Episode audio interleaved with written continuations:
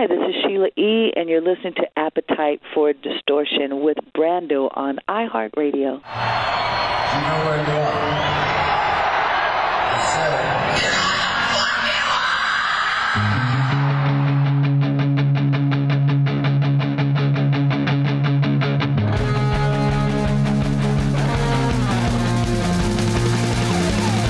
This is Appetite for Distortion.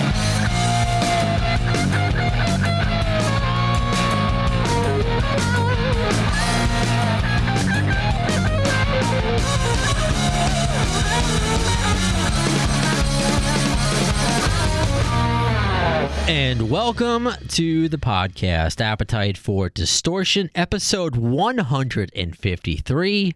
My name is Brando. Coming up momentarily, the queen of percussion, Sheila E.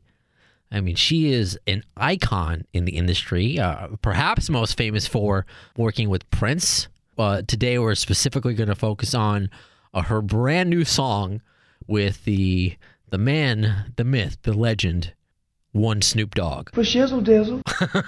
Snoop Dogg and Sheila E. have a brand new song and video out called No Line. And of course, we're going to find some 6 degrees of Guns N' Roses bacon to connect to Sheila E. So we will see where that takes us. And then after we speak with Sheila, we're going to speak with David Holmes. He is from London. He's from the UK. And he is just a regular guy, just like you or I, unless you're a woman. He's just a regular person, just like you or I. And it's going to be another edition, and I haven't done it in a while, a fan obsession, a fan segment for you to talk about your Guns N' Roses fandom, your Guns N' Roses experiences. You don't have to be famous to have a good story, and that's something that I've done in the past with Sir Kevin from Ireland, from Tomislav, from Croatia, and many others. So some of you who've co-hosted episodes where before we interviewed somebody, we got a little bit of your story. So I want to get more of your stories on the podcast, especially when we do shorter interviews, because I just don't want to give you a 10-minute podcast, a 15-minute podcast. I want to make this a full episode. So we got Sheila E., and then we're going to speak with David from the UK for the fan obsession segment. But first, on the line with us right now is the queen of percussion, Sheila E., and I'm in such a good mood, not just to speak with such an icon of the industry, but Sheila, I just watched your new video for No Line with Snoop Dogg, and just what a positive song, positive video, just a good time. How are you doing? Oh, awesome. Awesome. I'm doing great. Now, I know you have mentioned in other interviews that you and Snoop Dogg have been friends for a long time. You've wanted to collaborate for quite some bit. But I'm curious, do you remember the first time that you and Snoop actually met? Wow, I do not remember because it was so long ago. I have no idea. I couldn't answer that question. I'm sure there's a joke in there somewhere about when you meet Snoop that you may not remember it shortly thereafter. Yeah, not me. That would be, yeah, I'm sure there's a joke. No, not me. I mean, you know, most likely a lot of the times we meet different artists either at events, you know, some kind of charity event, or, you know, like one of the television shows having to do with music, you know. And that's a lot of the times where we meet people on the red carpet, things like that. But I have no idea when. I actually have to ask him. I don't think he remembers either. That would not surprise me. Now, in addition to Snoop and all the other artists that you meet at these events, I have to imagine more often than not, you are always approached to collaborate. Yes, it does, actually. We don't always get to do it at the time that we talk about it, which is what happened with Snoop and I. I mean, we've been talking about collaborating for a long time, and I had a song for him to do a while ago, actually on the Iconic record.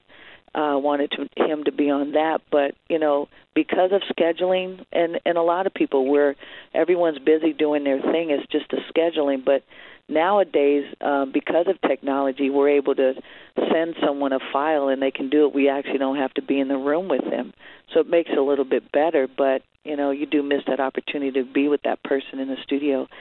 But, yeah, it's really cool. I mean, there's so many people that I want to work with. And I have a bucket list of artists I'd like to work with, but it's always based on scheduling. That's our only challenge. Well, thankfully, you were able to get together in person with Snoop a little bit because he was in the video for No Line. You guys were dancing the streets of, oh, yeah, where? The streets of where? Where is the beautiful city that you were walking around? Yeah, walking the streets of, where were we? It was Cancun. We were in Cancun when I shot that video. I shot, and that was in March. I shot two videos in Cancun while I was there performing for a week. And when Snoop, I saw him like about 3 or 4 months ago, and this all happened pretty quickly at the event that I was hosting for the Grammys. I told him I had a song, and I said, but now after he gave me the song back the next day, I said, we got to get you in the video. So again, I was out on tour, so as he. We scheduled a date. What day was he going to be home? And we went to his studio, which would be the easiest thing to do. Instead of trying to find a location, it was better just to, he's going to be in the studio working. Let me just go there and film us together at the studio. If you are able to, if you can pick one thing that motivates you to keep going in your already historic career, whether it's touring, as you mentioned, you're on tour right now, if it's collaborating with those artists that you have yet to collaborate with, is it to make new music? Can you pick one thing that still motivates you? No, life keeps me going. Just living, just enjoying. It, in a sense, it doesn't have anything to do with music, but it does because music is my life. So if I'm living and enjoying, you know, I'm involved in so many things. I just love all of the things that come with music, the music business, and venturing off, like, say, for instance, music is the foundation of who I am and what I do, and these branches that continue to grow as I move into other areas of the business and collaborating and doing different things. I mean, it's still an extension of who I am, and that's what I love, and there's some things you never thought you would do. You know, one door opens another if it's the right door. And, you know, a lot of the no's doesn't mean that I couldn't. It might have been not the right time or with the right people, you know. And I've been fortunate to work with so many great people. I have a good team of people with me in my corner, and my band is incredible. So, I mean, all of these things come into play, and family and just enjoying life. We do. Seriously, I'm no joke. If anyone spent, I would say 24 hours, 3 days maybe, you could not last a week with us because the scheduling is insane. And I say yes to everything that I do. I mean, it's my fault, but I take full responsibility. But, you know, when you go. And it is grueling, and it's so hard and challenging. I've been shooting my documentary for like over 3.5 years off and on. And when I had the crew out for one run that we had, and they're just saying, this is crazy. I said, you're on the easy one. I chose the easier one for you guys because I know how grueling it is. It's not for everyone. So I'm sure you've noticed the name of my podcast, and there is a Guns N' Roses theme. So I try to find a connection between, whether it's obvious or not, between all my guests and GNR. So notably, Duff McKagan has the Prince logo on his bass. So I am curious if you have ever worked with any of the GNR guys, if you want to perhaps, like you just did a collaboration with Snoop, who's a hip-hop artist, of course, but if you would like to do more maybe hard rock stuff in the future, have you ever, you know, perhaps worked with Slash, since he's collaborated with so many as well? Yeah, he and I met a long time ago as well, and I think we worked on a project together. I can't remember what it was, but, I mean, I love rock and roll. I was telling someone earlier today in one of the interviews, I'm working on 5 records and at the same time as well as a couple of books and other stuff I'm doing. But I always wanted to be in a rock and roll band.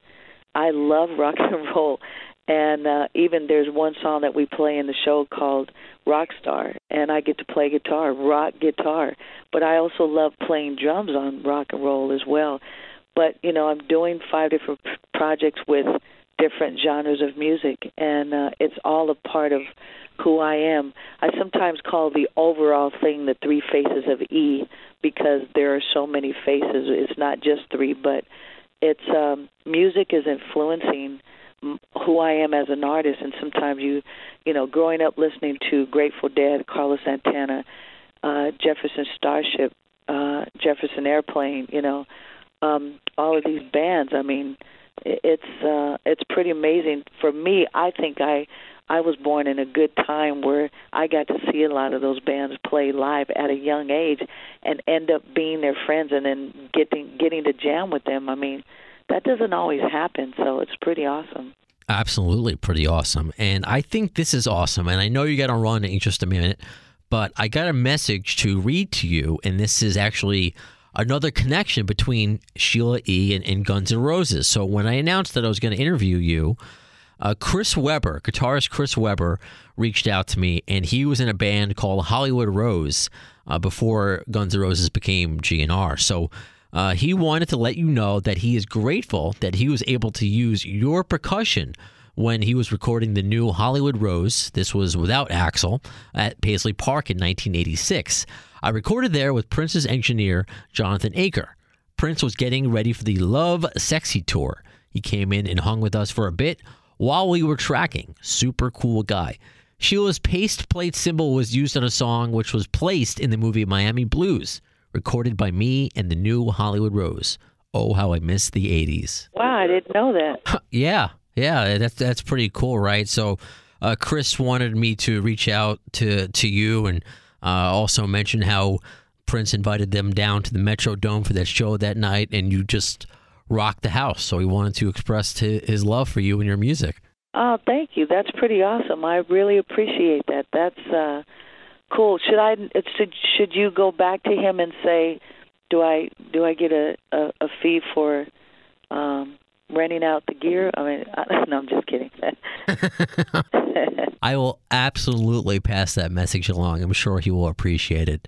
Sheila, thank you so much for your time today, and I just appreciate getting to speak with you. You're welcome. Thank you. So the great Sheila E., she doesn't remember the first time she met Snoop Dogg, but then again, if you're enjoying your time with Snoop Dogg, you really shouldn't remember the first time you hang out with him. Smoke weed every day. And also, she doesn't remember what she did with Slash. Now, after I did the interview, I wish I had a producer who could have called it up during the interview, but maybe they had done something else, but she and Slash were temporary house band members for George Lopez, the comedian. He had a short-lived talk show on, I think it was on TBS. I don't know how universal the TBS channel is, but they were in a house band together for George Lopez, so that counts for the 6 degrees of GNR Bacon. And I still need to make a soundbite, a Bacon, GNR Bacon soundbite, so some people like Sheila E. or maybe not as scared to be like, why is he talking about Guns N' Roses all of a sudden when it has nothing, you know, she's not promoting anything having to do with GNR. So since that was a short interview, I want to make this episode longer, and something that I've wanted to get back to for quite some time, and that is fan interviews.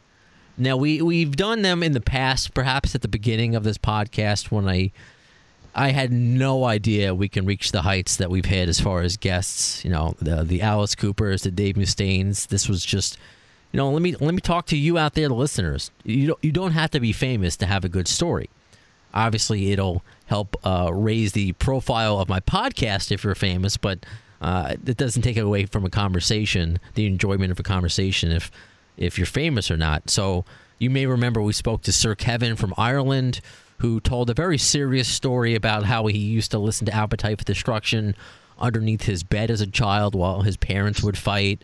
Or we talked to Tomislav from Croatia, where when he was fighting in the Yugoslavian war, he would listen to the cassette of Appetite where he was getting grenades thrown at him.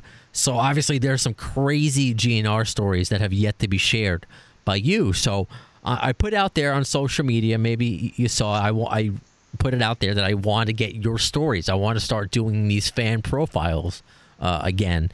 And many of you reached out, including on the line all the way from, I don't want to say the UK. Are you calling from London, David? Where exactly are you calling from? I'm calling from Newcastle, which is in the northeast of England. Okay, very cool. I can tell from your accent, and you were worried about your accent. And we've had, you know, Remco from Amsterdam. That's what's been beautiful about this podcast. And thank you for, you know, reaching out, of course, wanting to talk about Guns N' Roses and your experiences, but just to listen to the podcast. This is what's been great. I've been connecting to people all over the world, something that I obviously I don't travel that much. I have yet to go overseas, so but I've been able to go overseas plenty of times via Skype, I guess, in this case.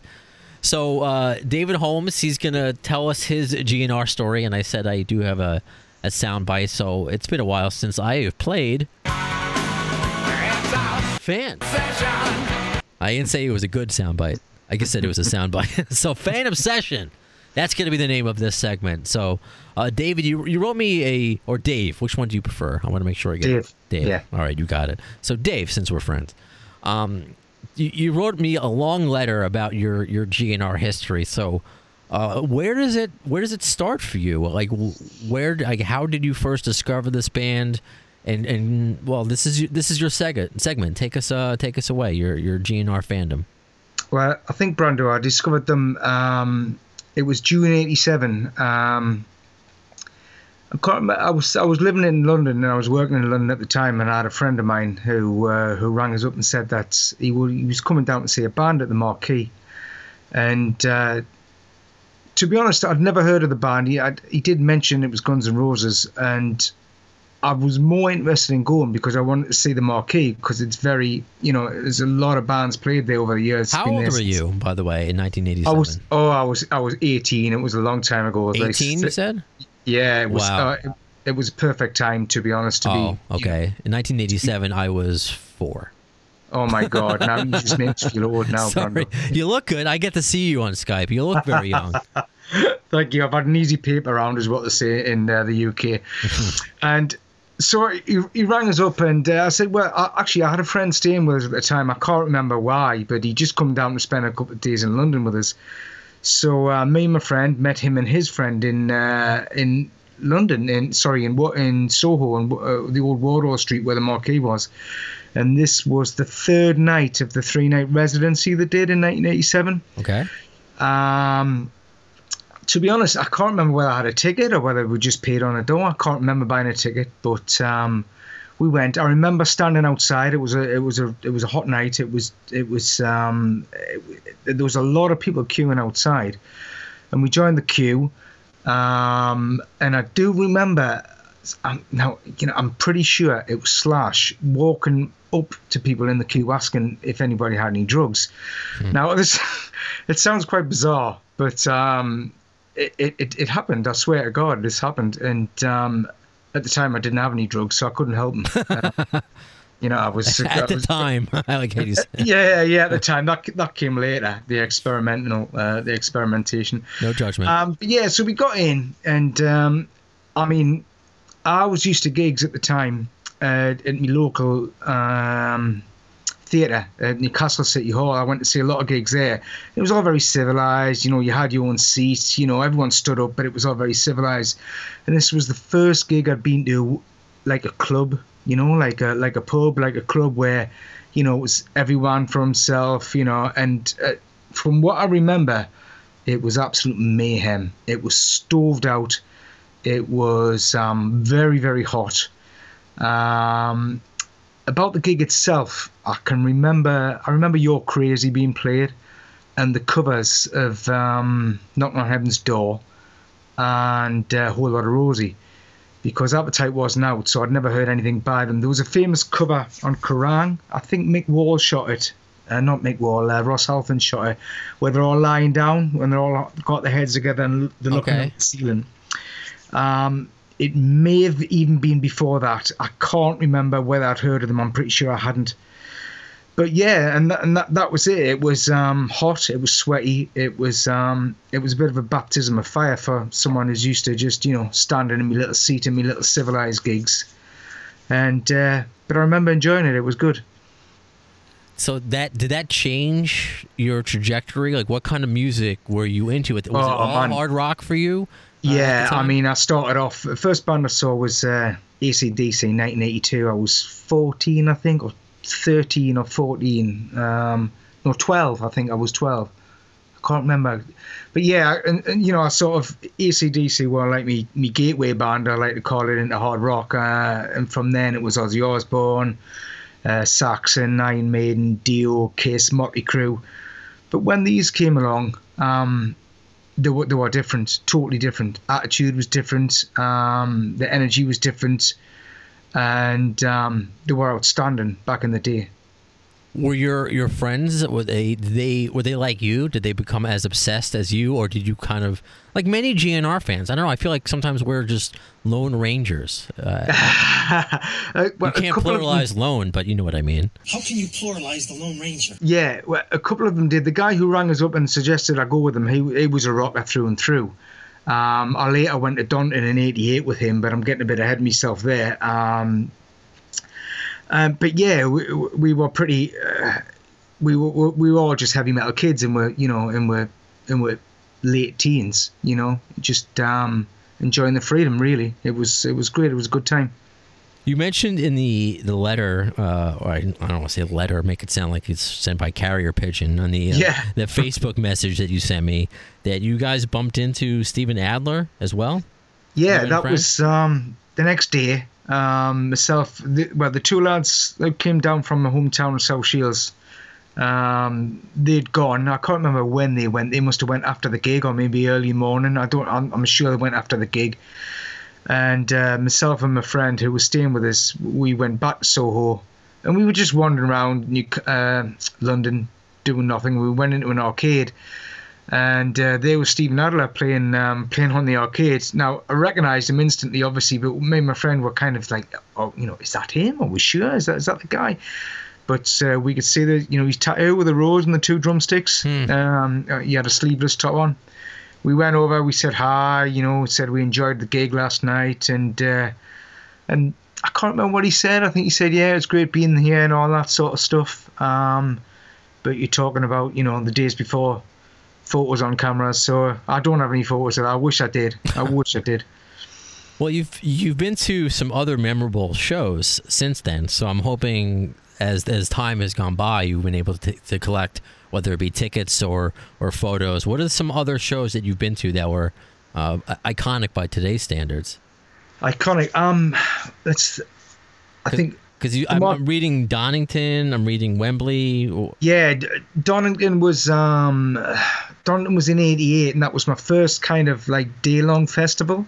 You know, I've been to a few festivals since, not really, you know, not like Download where it's all hard rock. I've been to a lot of Glastonbury festivals, but I was 18, and you know, again, we kind of decided just to go.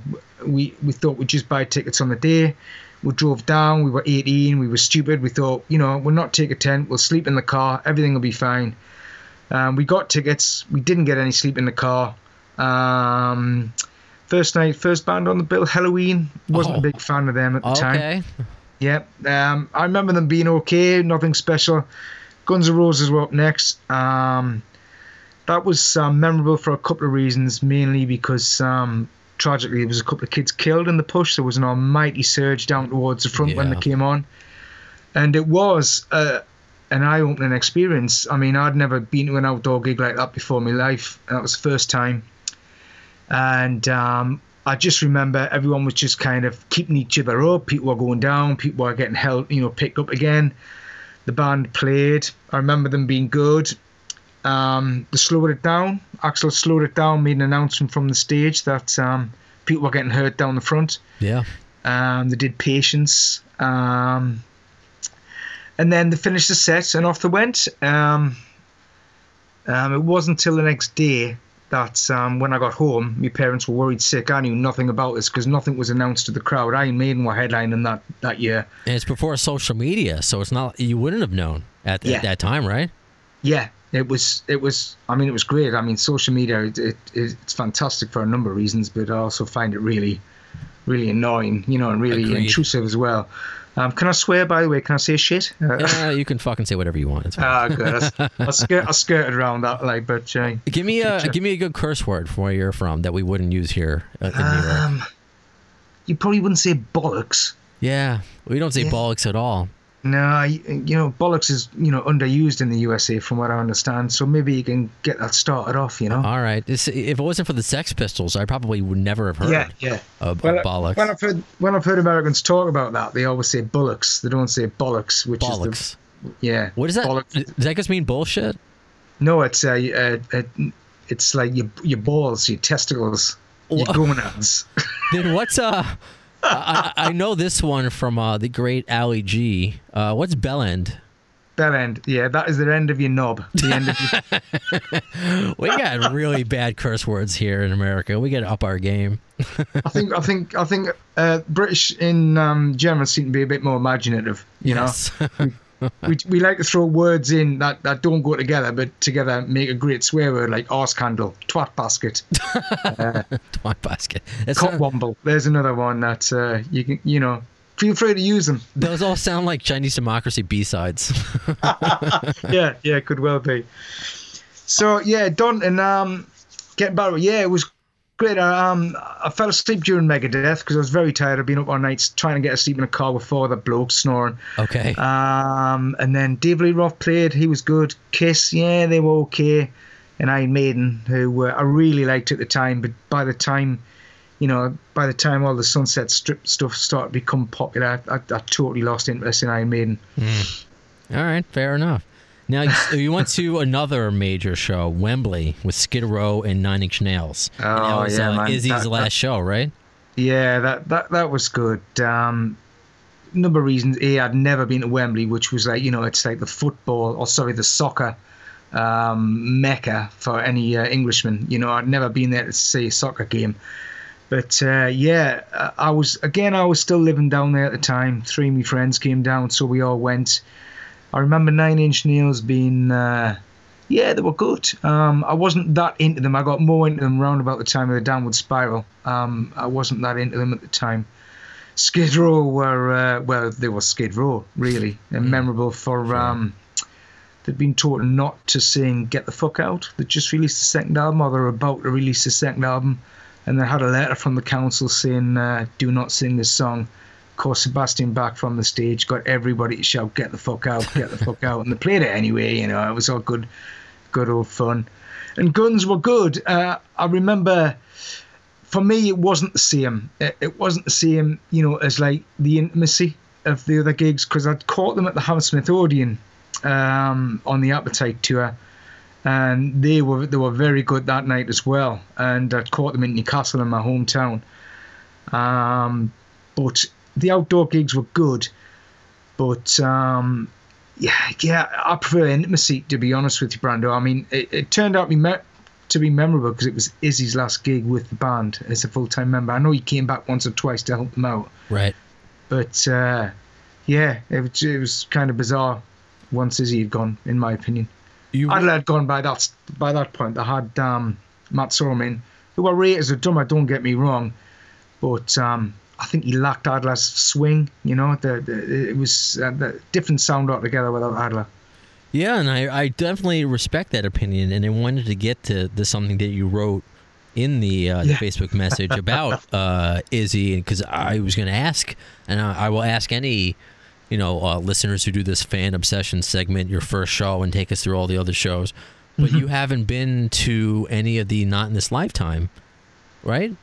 No, I haven't been to any. They did play London, and we hummed and hawed about going, but in the end, I really didn't fancy it. Part of it was financial, and part of it was because it wasn't quite.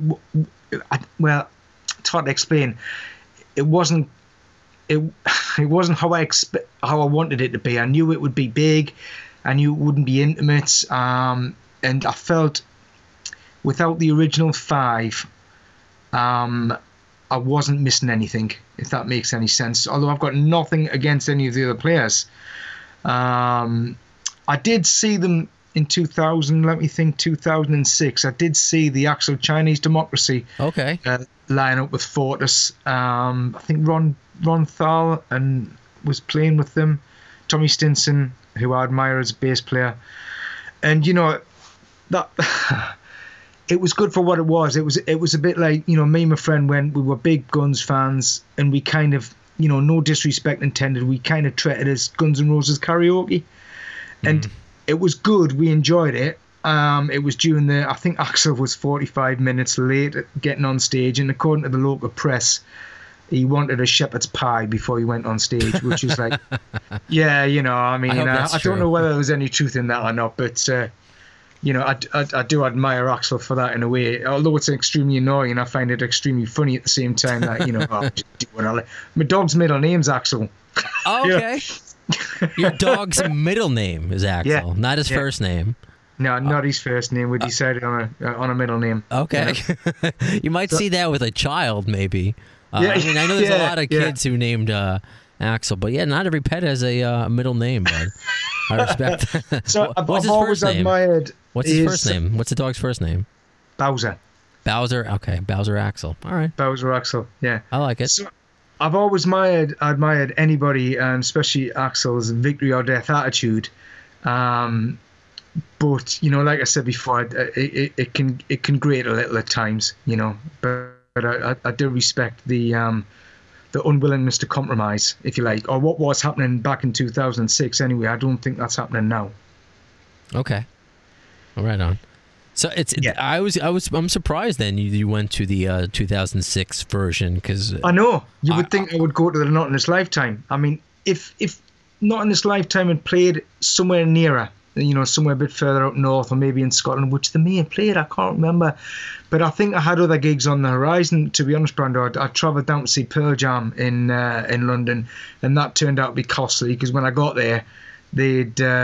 on the night we actually arrived at the O2, and they'd cancelled, so I had to basically cut my losses and go home and come back for the rescheduled gig. And my friend couldn't come with us, so my wife came with us. We had a great time, don't get us wrong, and they were outstanding. They always are, you know. It was a 3-hour set. It was a fantastic show, but I'm waffling a bit now, going on to Pearl Jam. But I like, which is fine. But I like your perspective, and it's another reason why I like doing this podcast, and not just to talk to people from different countries, but the age bracket in which you discovered GNR. As we discussed earlier, you know, you were 18 in 1987. Yeah. I was 4, so I never got to see Axl and Slash on stage together. My first Guns N' Roses show was with Buckethead in 2002. So, you know, I had to see Not In This Lifetime. Mm-hmm. I mean, because it could have exploded the next day. I mean, none of us thought this would be lasting for, you know, 3 years. Yeah, of course. But, I mean, if I hadn't seen them back in the day, I would have been, I would have gone to that. That makes sense. Yeah. You know, but let's say part of it was financial. You know, part of it was, you know, just I'd seen them, you know. And it's expensive, like just what you were talking about. It is an expensive show to go to, you know, no matter where you are. And I guess it's just kind of par for the course. I mean, how many artists today are really that cheap? But I don't know. I mean, I guess that's a whole other conversation in itself. Well, it is. It's you know, they don't make any money from record sales anymore, right? You know, and most of it's streaming. You know, I don't know the full facts. From what I understand, the chairman of Spotify is a billionaire, and he pays the artists get a pittance. You know, I could be wrong on that. I'm not sure. That's what I understand, but I don't have any facts to back that up. But you know, that's so you know, bands cut losses, and bands charge more for tickets, and they put on a good show. You know, they play for longer. That is true. It just wasn't right for me at that time. You know.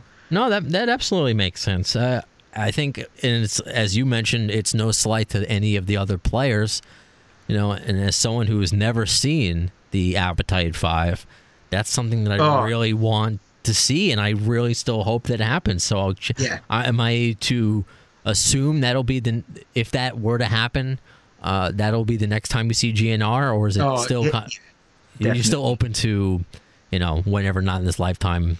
So you're just not going to do it? Just not going to happen for you? I would never say never. You know, I would like to see them again. I would. I was impressed with the, I know you call it Axl DC. I thought he sounded pretty good. And you know, on paper, I thought that was a really bad idea. And, you know, I loved AC/DC from being 11, 12-year-old. But on the clips I saw, I thought they were very, very good, you know. That's something I think you should pay for, right? As you mentioned, AC/DC got you really into hard rock. Yeah. I think, just like you, many of us, we saw Axl Rose, AC/DC. How is this going to work? But if I'm lying, I'm dying. That Axl DC show, he has never sang better. I don't know what it is, maybe because he only did an hour and a half as opposed to 3.5 hours, that he was just, it was like full rasp. It was like just, he sang better with them. And you can, his attitude, he was like smiling and laughing and with Angus, it was really interesting. You got to see Axl, the rock star, up there, but you kind of got to see Axl, the kid, up there, who was playing with his hero. So it was a really interesting dynamic. And obviously we all hope Brian Johnson is okay. But it would be a shame if Axl DC never did anything again. Well, I think from what I've heard, Brian Johnson's okay. And he's had a second opinion, and he's recording with them now. I don't know whether there's any truth in that. But that's the rumor mill that they were caught in Vancouver. But you never know. If anything, I just hope that whatever their new record may be, that there's at least one Axl Rose track on there. Maybe a duet with Brian Johnson. But that's just me hoping. But speaking of songs, before I let you go, I don't know. It's not too late for you, which is nice. Sometimes I feel bad scheduling these interviews with people who are overseas, and I have to try to be respectful. No, it's fine, Brandon. It's fine. What would you say is your favorite Guns N' Roses song? That is a tough one. I think for sheer attitude, It's So Easy still sounds menacing to this day. I really love that track, and it really gets goosebumps up every time it comes on. But, you know, I had a bit of a Facebook conversation with my friends a while back where I jokingly said November Rain was the greatest song ever written. Because it's my favorite song. It's cheesy. It's overblown, but it's fantastic, man. That's me, I guess. I'm cheesy and overblown, so I get it. Well, yeah, there's nothing wrong with cheesy and overblown, you know? And you know, and that solo, when that, you know, that Slash solo in there is outstanding. And I had a bit of an argument with a friend because he preferred Estranged, and I was going, no, it's got to be November Rain. But yeah, I would say I would probably have to say go with It's So Easy, Brando. I can't go wrong there. Do you have a favorite piece of GNR memorabilia? I've still got my Donington 88 shirt, which still fits. Nice. Which isn't bad considering I'm middle aged now. I'm getting old. It does still fit. I do still wear it at the odd gig. But apart from that, no, I lost most of it. I've got ticket stubs from Wembley. I've got my ticket from Gateshead Stadium, which was a gig that did on the Illusion tour, which is really close to where I live. But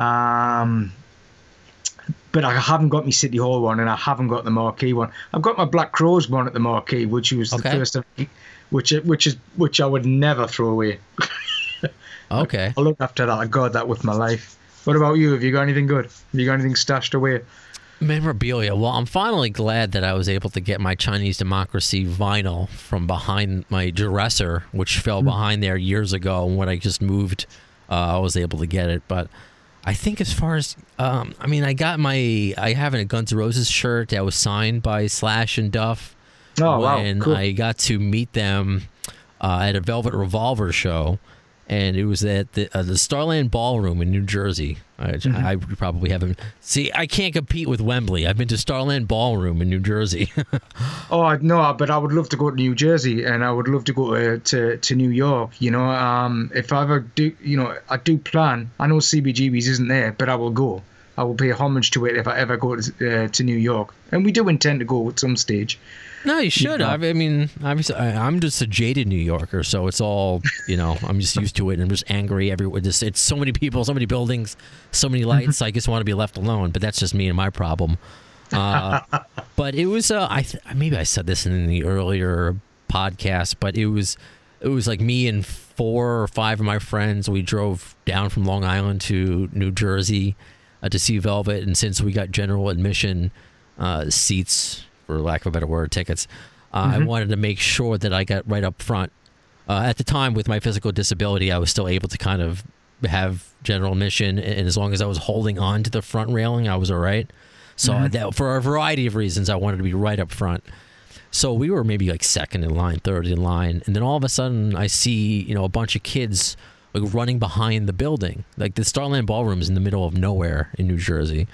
And my friends held my place, and I went back around the building to see what was going on. And it was Slash and Duff signing autographs. Just got off the bus. I mean, nobody else. I mean, I don't know where Scott was or Dave Kushner, or Matt Sorum, but it was just Slash and Duff. And I'm like, I didn't have, like, you're not expecting to sign autographs, but thankfully somebody had, you know, a silver Sharpie. I mean, obviously expecting that. And somebody actually had the nerve to shove a white guitar. Forgive me because I'm not a guitarist of what kind of guitar it was. I just remember it being a white guitar and trying to give it to Slash to sign. And he's like, get that out of here. You're just going to put it up on eBay. I mean, who brings a fully functional guitar to a rock show unless you're expecting to get an autograph? So I thought that was kind of funny. And I made, when I finally got to, actually I do have pictures of these. These were, you know, I think with my old BlackBerry of these, not great quality, but I still have these moments. Me with my hair has moved down south. I had long hair and no beard at the time. Happens to us all. I know. So I went up to Duff, and before it was my turn for an autograph, somebody asked him to autograph their hand. Just like, can you sign my hand? And Duff's like, what are you going to do with that? And I said, well, you don't want to know. And everybody laughed. So I made Duff laugh. And then when I put out I kind of pulled out my shirt, and it was the AFD cross on it. And Duff went to go sign by his face, of course. And like an idiot, I corrected him. I'm like, no, it's this one. It's the blonde one. He's like, no, that's Steven. And I'm like, oh, and so like an idiot. No. I was correcting him on which cross face he was, like a moron. But they, obviously both nice enough, so that's actually still framed. So yeah, probably that one. That was my favorite piece of memorabilia. I caught Velvet Revolver twice. They played the Newcastle Arena. I can't remember what year it was. And they were absolutely fantastic. And then a few years later, on when they came over with Libertad, they played smaller venues. And again, I went with my friend, and house lights went down, and there was a mad surge. We were probably, say, middle of the hall at the time. There was a mad surge forward, and me and my friend ended up stage right in front of Slash, on the barrier, holding on for dear life for 90 minutes, and it was hard work. It was because everybody wanted. I think I've got 2 decent shots of Slash and 1 decent one of Duff. I'll stick it. I'll send it to you if I find them. Right on. It's on my laptop somewhere, but buried amongst all my right JPEGs. On. I was the same thing when I saw Velvet that night. I was holding on for dear life. Yeah. You know, yeah. It was Scott Weiland. I mean, I was a fan before, but that night he completely. I'm like, he is icon status, and yeah. I remember one of my friends I was with. I mean. You know, I was talking about the kind of person who brings a guitar to a general admission show. Somebody, like some pregnant woman, was trying to make her way to the front, and by accident, my friend elbowed her in the face. By accident. Oh, no, not good. I'm sorry. And he almost got into a fight, but my friend is not the kind of person, A, to get into a fight or elbow a pregnant woman. But come on, you got to be more careful than that. If you're pregnant, you got to be... You got to be careful. You don't want to accidentally go into labor during a Velvet Revolver show. That might be cause a lot of problems. Great story, but a lot of problems. Of course. Yeah. David, this was really cool. I hope we get to do this again.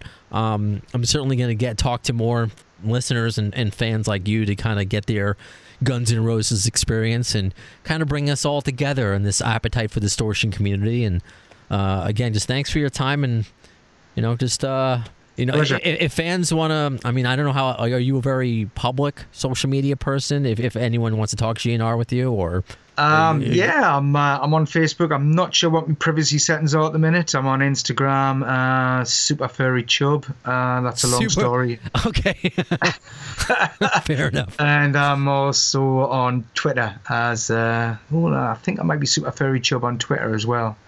I'm always happy to talk music with anybody. Really, it's my passion in life. I got into it when I was 9-year-old, and I still listen to music every day. I've got a real passion for new music. I'm always looking for something new to listen to. Right on. So, Dave, you are officially you're a bad apple. Thanks so much for your time, man. Oh, thanks very much, and keep up the good work. I really enjoy your podcast. I really appreciate that. You're welcome. So that does it for episode 153 of Appetite for Distortion. That was fun. These fan obsessions. Fans decided to add some live reverb or echo to the soundbite, but. We did them earlier on in the podcast, talking to you, the listener, the Guns N' Roses fan, and I miss it. I really enjoy talking to you on Facebook, facebook.com/theAFD Show, or on Twitter, @theAFD Show. But there's, of course, a different element when we get to share the experience on a podcast, and you get to share that experience with all my listeners. So I think that's a really fun. So keep those messages coming, and we will do more fan obsessions. Absolutely. As far as future guests, I will tell you, because this one is in the can, and I can't wait to share it with you, is Desmond Child, Grammy Award-winning, Oscar-nominated, songwriter for the Stars and the Songwriters Hall of Fame. He's written so many mega hits for Bon Jovi, Aerosmith, Ricky Martin. So we're going to see if there's any G&R tie in there as well. And since that is a shorter interview, we will do another fan obsession for that episode. Sound good? So in the meantime, however you listen, whether it be on the iHeartRadio podcast, on Spreaker, on Stitcher, Google Play, Apple Podcasts, Spotify, if you found us through AlternativeNation.net, please tell a friend, subscribe, and perhaps maybe you will be the next guest on the AFD Show. And look at that. Dave gets to tell all his friends, I was on a podcast with Sheila E. I think that's pretty cool. Maybe it wasn't like a talk show where you're on the same couch together, but still, he's forever on a podcast with Sheila E. So somebody will be on the podcast with Desmond Child, and you get to brag to all your friends and share these stories, not just with me, because I appreciate those of you who inbox me, but you get to share it with all your fellow Guns N' Roses fans on a podcast. So I try to be as creative with this podcast as much as possible. It's one thing making it a Guns N' Roses focused or centered broadcast, but to involve you, the listener, is something that I don't think many broadcasts do, and that's something I hope continues to separate this show from the pack. So please tell a friend about this podcast. They may not be as big as a Guns N' Roses fan as you or I, but maybe they're a Prince fan. Maybe you want to tell them about the Sheila E. interview. We got something for everybody. But again, the nucleus of it all is Guns and fucking Roses. Exactly. So again, that does it for this edition of the AFD Show. When will you see the next episode? Well, in the words of Axl Rose concerning Chinese Democracy, I don't know if as soon as the word, but you'll see it. No! Fuck it! No! Yeah! Thanks to the lame ass security, I'm going home.